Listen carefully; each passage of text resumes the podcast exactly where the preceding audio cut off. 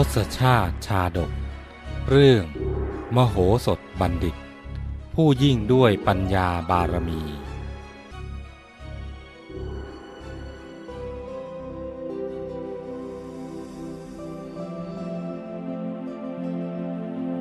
จากตอนที่แล้ว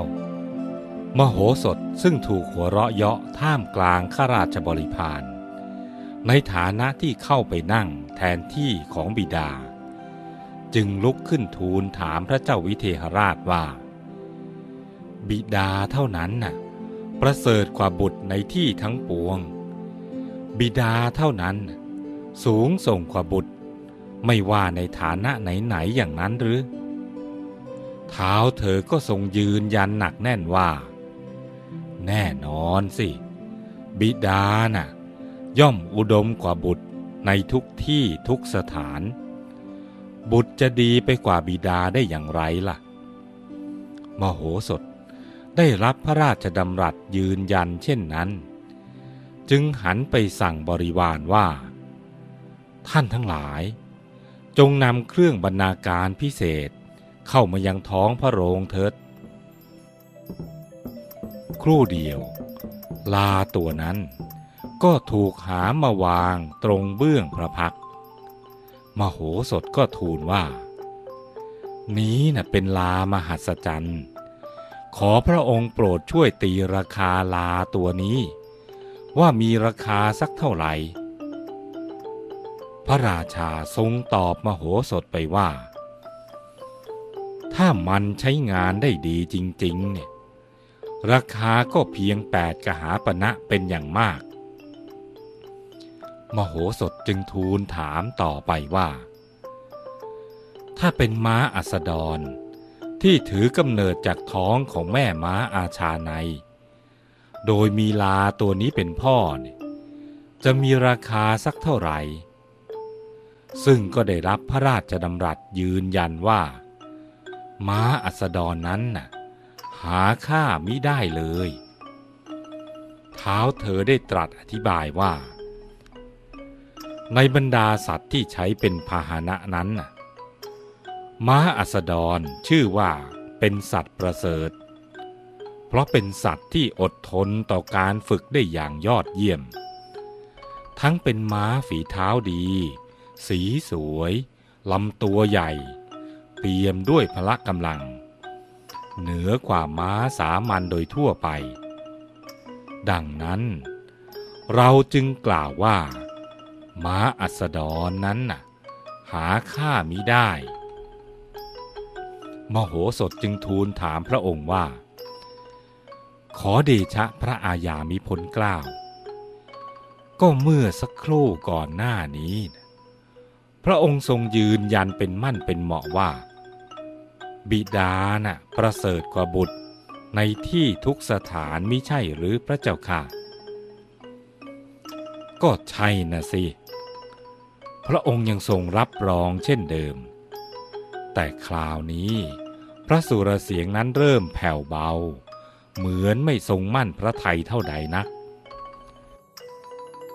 มโหสถเห็นว่าเป็นโอกาสของตน จึงทูลแย้งขึ้นโดยวาจาฉะฉานว่า ถ้าพระดำรัสของพระองค์เป็นเช่นนั้นจริงเนี่ย พระองค์ก็ควรจะตีราคาม้าอัสดร ไว้เพียงสองถึงสามกหาปณะเท่านั้น ไม่พึงให้เกินกึ่งหนึ่งของราคาลาตัวนี้ เพราะม้าอัสดรเป็นเพียงลูกของลา จะดีกว่าพ่อมิได้ ข้าพระองค์ไม่เข้าใจเลยว่า เหตุไฉนพระองค์จึงกลับทรงตีราคาม้าอัสดร สูงลิบลิ่วกระทั่งหาค่ามิได้ ระดำรัสของพระองค์ จะไม่ขัดแย้งกันดอกหรือพระเจ้าค่ะ เท้าเธอทรงจำนนต่อเหตุผลที่มโหสถกล่าวมา จึงทรงนิ่งไปชั่วขณะ มโหสถจึงอาศัยช่วงโอกาสนั้น กราบทูลต่อไปอีกว่าข้าแต่สมมุติเทพ หากพระองค์จะทรงสำคัญว่า บิดาย่อมประเสริฐกว่าบุตรในที่ทั้งปวง นั่นก็หมายความว่า พ่อลาตัวนี้นะ่ะ ย่อมประเสริฐกว่าลูกม้าอัสดร ถ้าเช่นนั้น ขอพระองค์โปรดทรงรับลาตัวนี้ไว้เถิด ข้าพระพุทธเจ้าขอน้อมถวาย แต่หากว่า พระองค์จะทรงสำคัญว่า บุตรอาจประเสริฐกว่าบิดาได้บ้างในบางกรณี เมื่อเป็นเช่นนั้น ม้าอัสดรก็ควรค่าที่พระองค์ จะทรงรับไว้แทนลาตัวนี้ ทั้งหมดที่ข้าพระองค์กราบทูลมานี้นะก็สุดแล้วแต่พระองค์จะทรงพระดำริ เลือกเอาระหว่างลากับม้าอัสดรเถิดพระเจ้าข้า สิ้นคำกราบบังคมทูลของมโหสถ พระองค์จึงทรงโสมนัดยิ่งนัก เพราะยิ่งทรงดำริตามคำทูลของมโหสถ ก็เห็นว่าเป็นจริงตามนั้น โดยมิอาจปฏิเสธได้ พระพักที่โศกสลดอยู่ บัดนี้ก็กลับเปล่งปลั่งขึ้นอย่างเห็นได้ชัดข้าราชบริพารทั้งปวงในที่นั้น ได้ฟังวาทะย้อนปัญหาของมโหสถแล้ว ก็ปีติยินดี พากันปรบมือเสียงดังสนั่นวันไหว ยกผืนผ้าชูขึ้นเหนือศีรษะแล้ว โบกสะบัดแสดงความยินดี บ้างก็เปล่งเสียงแซ่สองสาธุการสนั่นท้องพระโรงว่า พ่อมโหสถบัณฑิต ท่านช่างแก้ปัญหาได้เฉียบขาดจริง ๆ มาถึงตรงนี้ หลายท่านอาจนึกแคลงใจว่า ธรรมดาพระโพธิสัตว์ ย่อมจะรู้อุปการะคุณของบิดามารดา มีความเคารพในบิดามารดาอย่างยิ่งมิใช่หรือ เมื่อเป็นดังนี้ การที่มโหสถบัณฑิต นั่งในที่สูงกว่าบิดา และกราบทูลพระราชาเช่นนั้น จะถือว่าเป็นการดูหมิ่นบิดาของตนหรือไม่ ข้อนี้ ถือว่าไม่เป็นการดูหมิ่นบิดาของตนแต่อย่างใดเหตุที่มโหสถต้องกราบทูลไปเช่นนั้น เพราะปัญหาที่อาจารย์เสนกะผูกขึ้นครั้งนี้ ได้แฝงเงื่อนงำที่ซับซ้อนอยู่ไม่น้อยจำต้องแก้ปมปัญหา ให้ตรงตามวิถีแห่งปัญหานั้นมิได้ประสงค์จะดูหมิ่นบิดาของตนแต่อย่างใด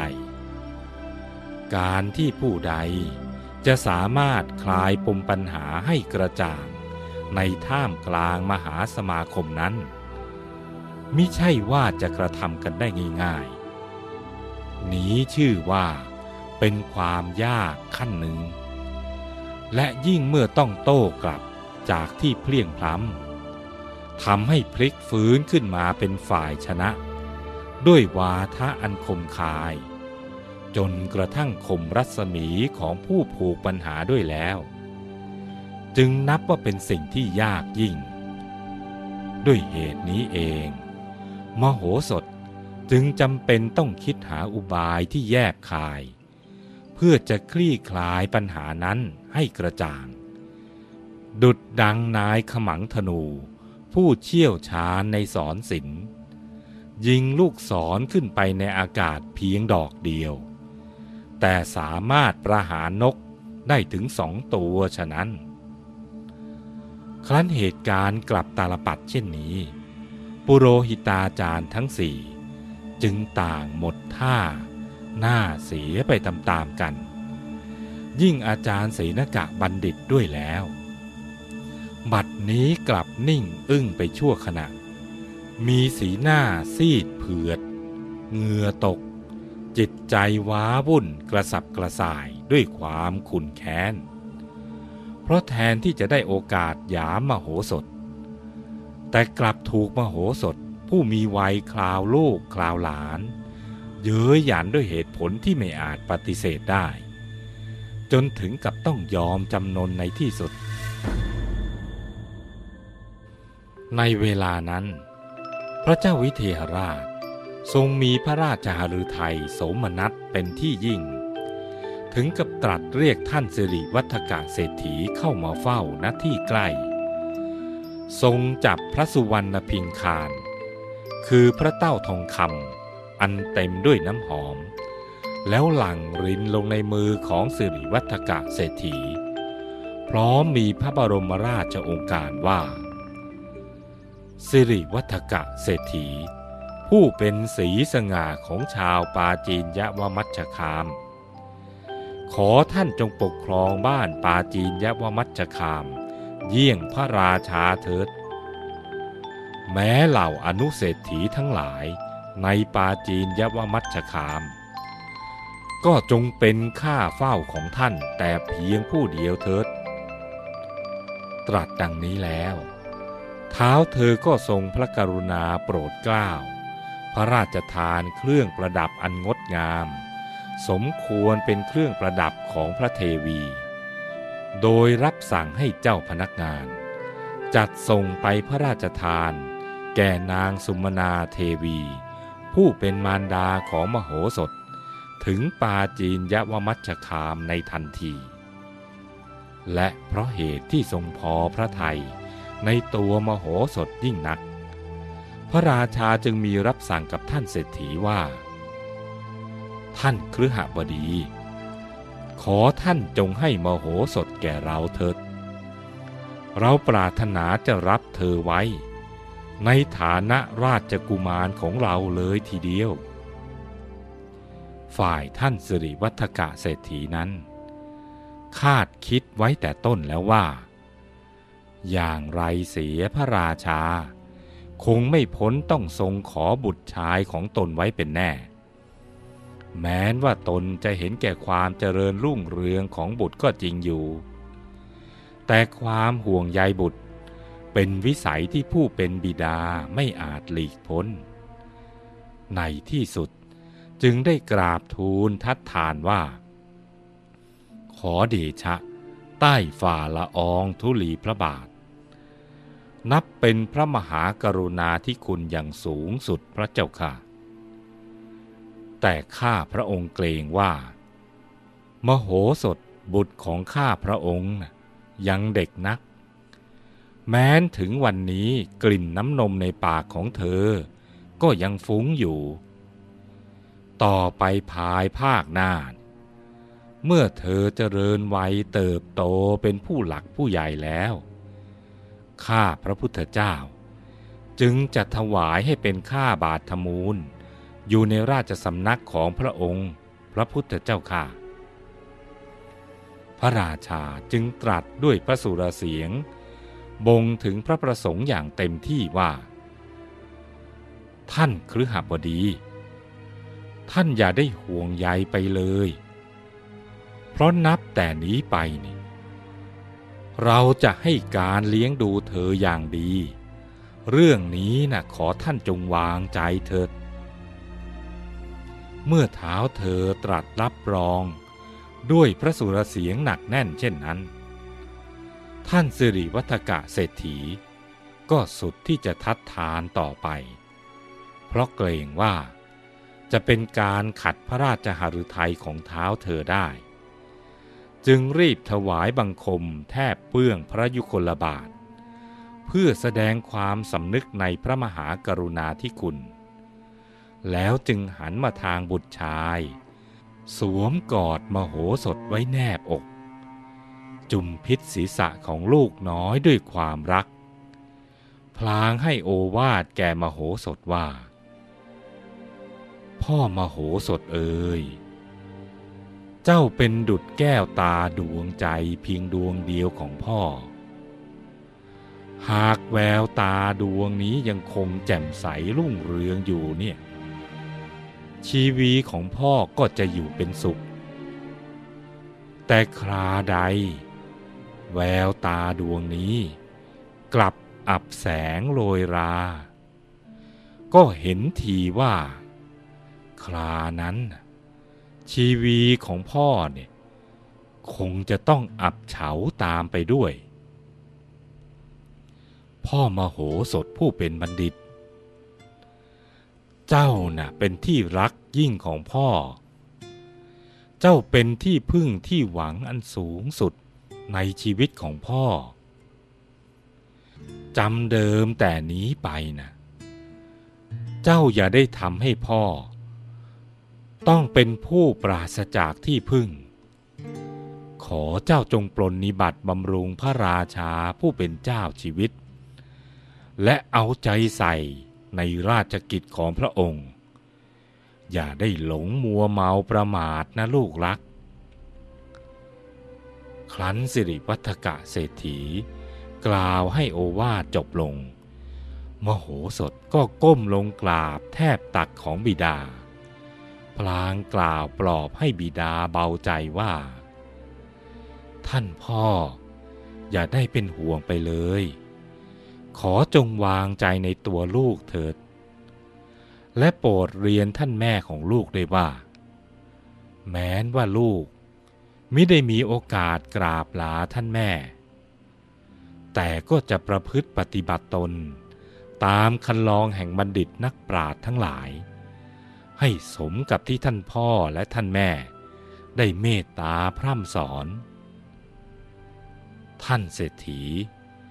แม้อดที่จะห่วงใยบุตรชายมิได้ แต่พอได้ฟังคำของมโหสถแล้ว ก็เบาใจ ทั้งมีความมั่นใจเหลือเกินว่า ถึงอย่างไรมโหสถ ก็จะไม่ทำให้ตนผิดหวังอย่างแน่นอน ครั้นแล้วจึงได้กราบถวายบังคมพระราชา เพื่อทูลลากลับสู่ปาจีนยะวมัจจคาม ภายหลังจากที่ท่านเศรษฐีกลับคืนสู่เรือนแล้ว พระเจ้าวิเทหราช จึงรับสั่งถามมโหสถว่า มโหสถกุมารเอ๋ยบัดนี้นะ่ะเจ้านับว่าเป็นข้าหลวงของเราแล้ว เจ้าปรารถนาจะเป็นข้าหลวงฝ่ายใน หรือข้าหลวงฝ่ายนอกกันละ่ะ มโหสถดำริในใจว่า บริวารของเรามีมากมาย หากจะอยู่ในพระราชวัง ในฐานะข้าหลวงฝ่ายในนั้น ก็เกรงว่าจะแออัดเกินไป อย่าเลย เราควรจะขอรับพระราชทาน เป็นข้าหลวงฝ่ายนอก จึงจะเป็นการสมควร คิดดังนั้นแล้ว ก็กราบบังคมทูลว่า ขอเดชะพระมหากรุณาที่คุณล้นเกล้าข้าพระบาท ขอรับพระมหากรุณา เป็นข้าหลวงเรือนนอกเถิดพระเจ้าค่ะ พระเจ้าวิเทหราช จึงได้พระราชทานเคหสถานอันสมควร ให้แก่มโหสถบัณฑิต และเหล่ากุมารผู้เป็นบริวารทั้งหนึ่งพันคน พร้อมกับพระราชทานข้าวของเครื่องอุปโภคบริโภคที่ประนีต ให้ได้อยู่กินและใช้สอยอย่างสะดวกสบาย นับแต่นั้นมา มโหสถบัณฑิต จึงมีหน้าที่เข้าเฝ้าพระเจ้าวิเทหราชอยู่เป็นประจำ เพื่อคอยช่วยเหลือราชกิจ ตามที่เท้าเธอทรงมีพระราชประสงค์ ซึ่งนับเป็นโอกาสสำคัญ ที่มโหสถจะใช้ปัญญานุภาพที่มีอยู่ล้นเหลือ ก่อประโยชน์แก่แว่นแคว้นของตนให้ได้มากที่สุด แต่ถึงกระนั้น มโหสถก็มิได้อยู่อย่างสุขสบายเท่าใดนัก เพราะยังต้องเผชิญหน้ากับอาจารย์ทั้งสี่อันมีท่านเสนกะปันดิตเป็นผู้นำ ซึ่งวางตนเป็นปรปักคอยคิดจ้องจะเล่นงานมโหสถอยู่ทุกขณะ ดังนั้น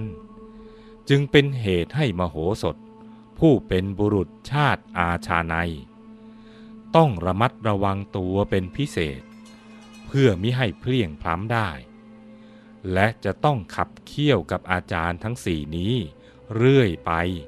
จนกว่าพวกเขาจะยอมจำนน ฝ่ายพระเจ้าวิเทหราช เมื่อทรงรับตัวมโหสถเข้ามาเป็นข้าหลวงฝ่ายนอกแล้ว ก็ทรงมีพระทัยยินดี ใครจะหาโอกาสทดลองปรีชาสามารถของมโหสถ เพื่อให้เห็นประจักษ์แจ้งด้วยสายพระเนตรของพระองค์เอง แม้จะทรงรอคอยอยู่นาน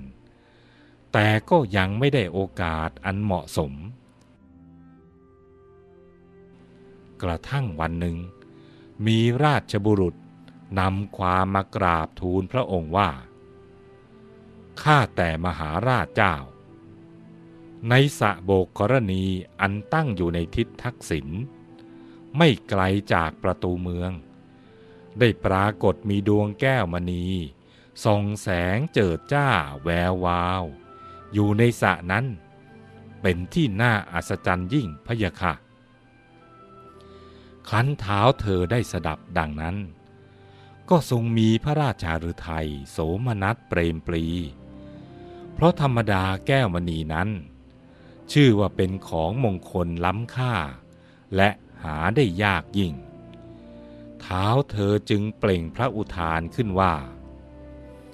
โอ้ วันนี้นะช่างเป็นวันมหามงคลจริงเชียว ไหนล่ะมณีรัตนะ ช่วยนำมาให้เราได้ทัศนาสักทีสิ แต่เนื่องจากดวงแก้วมณีนั้น ปรากฏให้เห็นเพียงแสงที่แวววาวเท่านั้น ยังไม่มีใครสามารถนำขึ้นมาจากสระได้ เมื่อราชบุรุษได้ฟังรับสั่งเช่นนั้น จึงอึกอัก กราบทูลสิ่งใดไม่ถูกอยู่ครู่หนึ่ง